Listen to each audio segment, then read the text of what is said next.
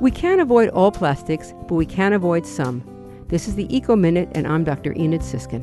Plastics aren't inherently bad, and there are many that we can't live without, but single use plastics are not on that list. You should not have to take a plastic bag from the grocery or any other store. Most of us have received or bought dozens of reusable bags that are just hanging around our homes. We'll hang a handful on the front door and bring them to the store with you.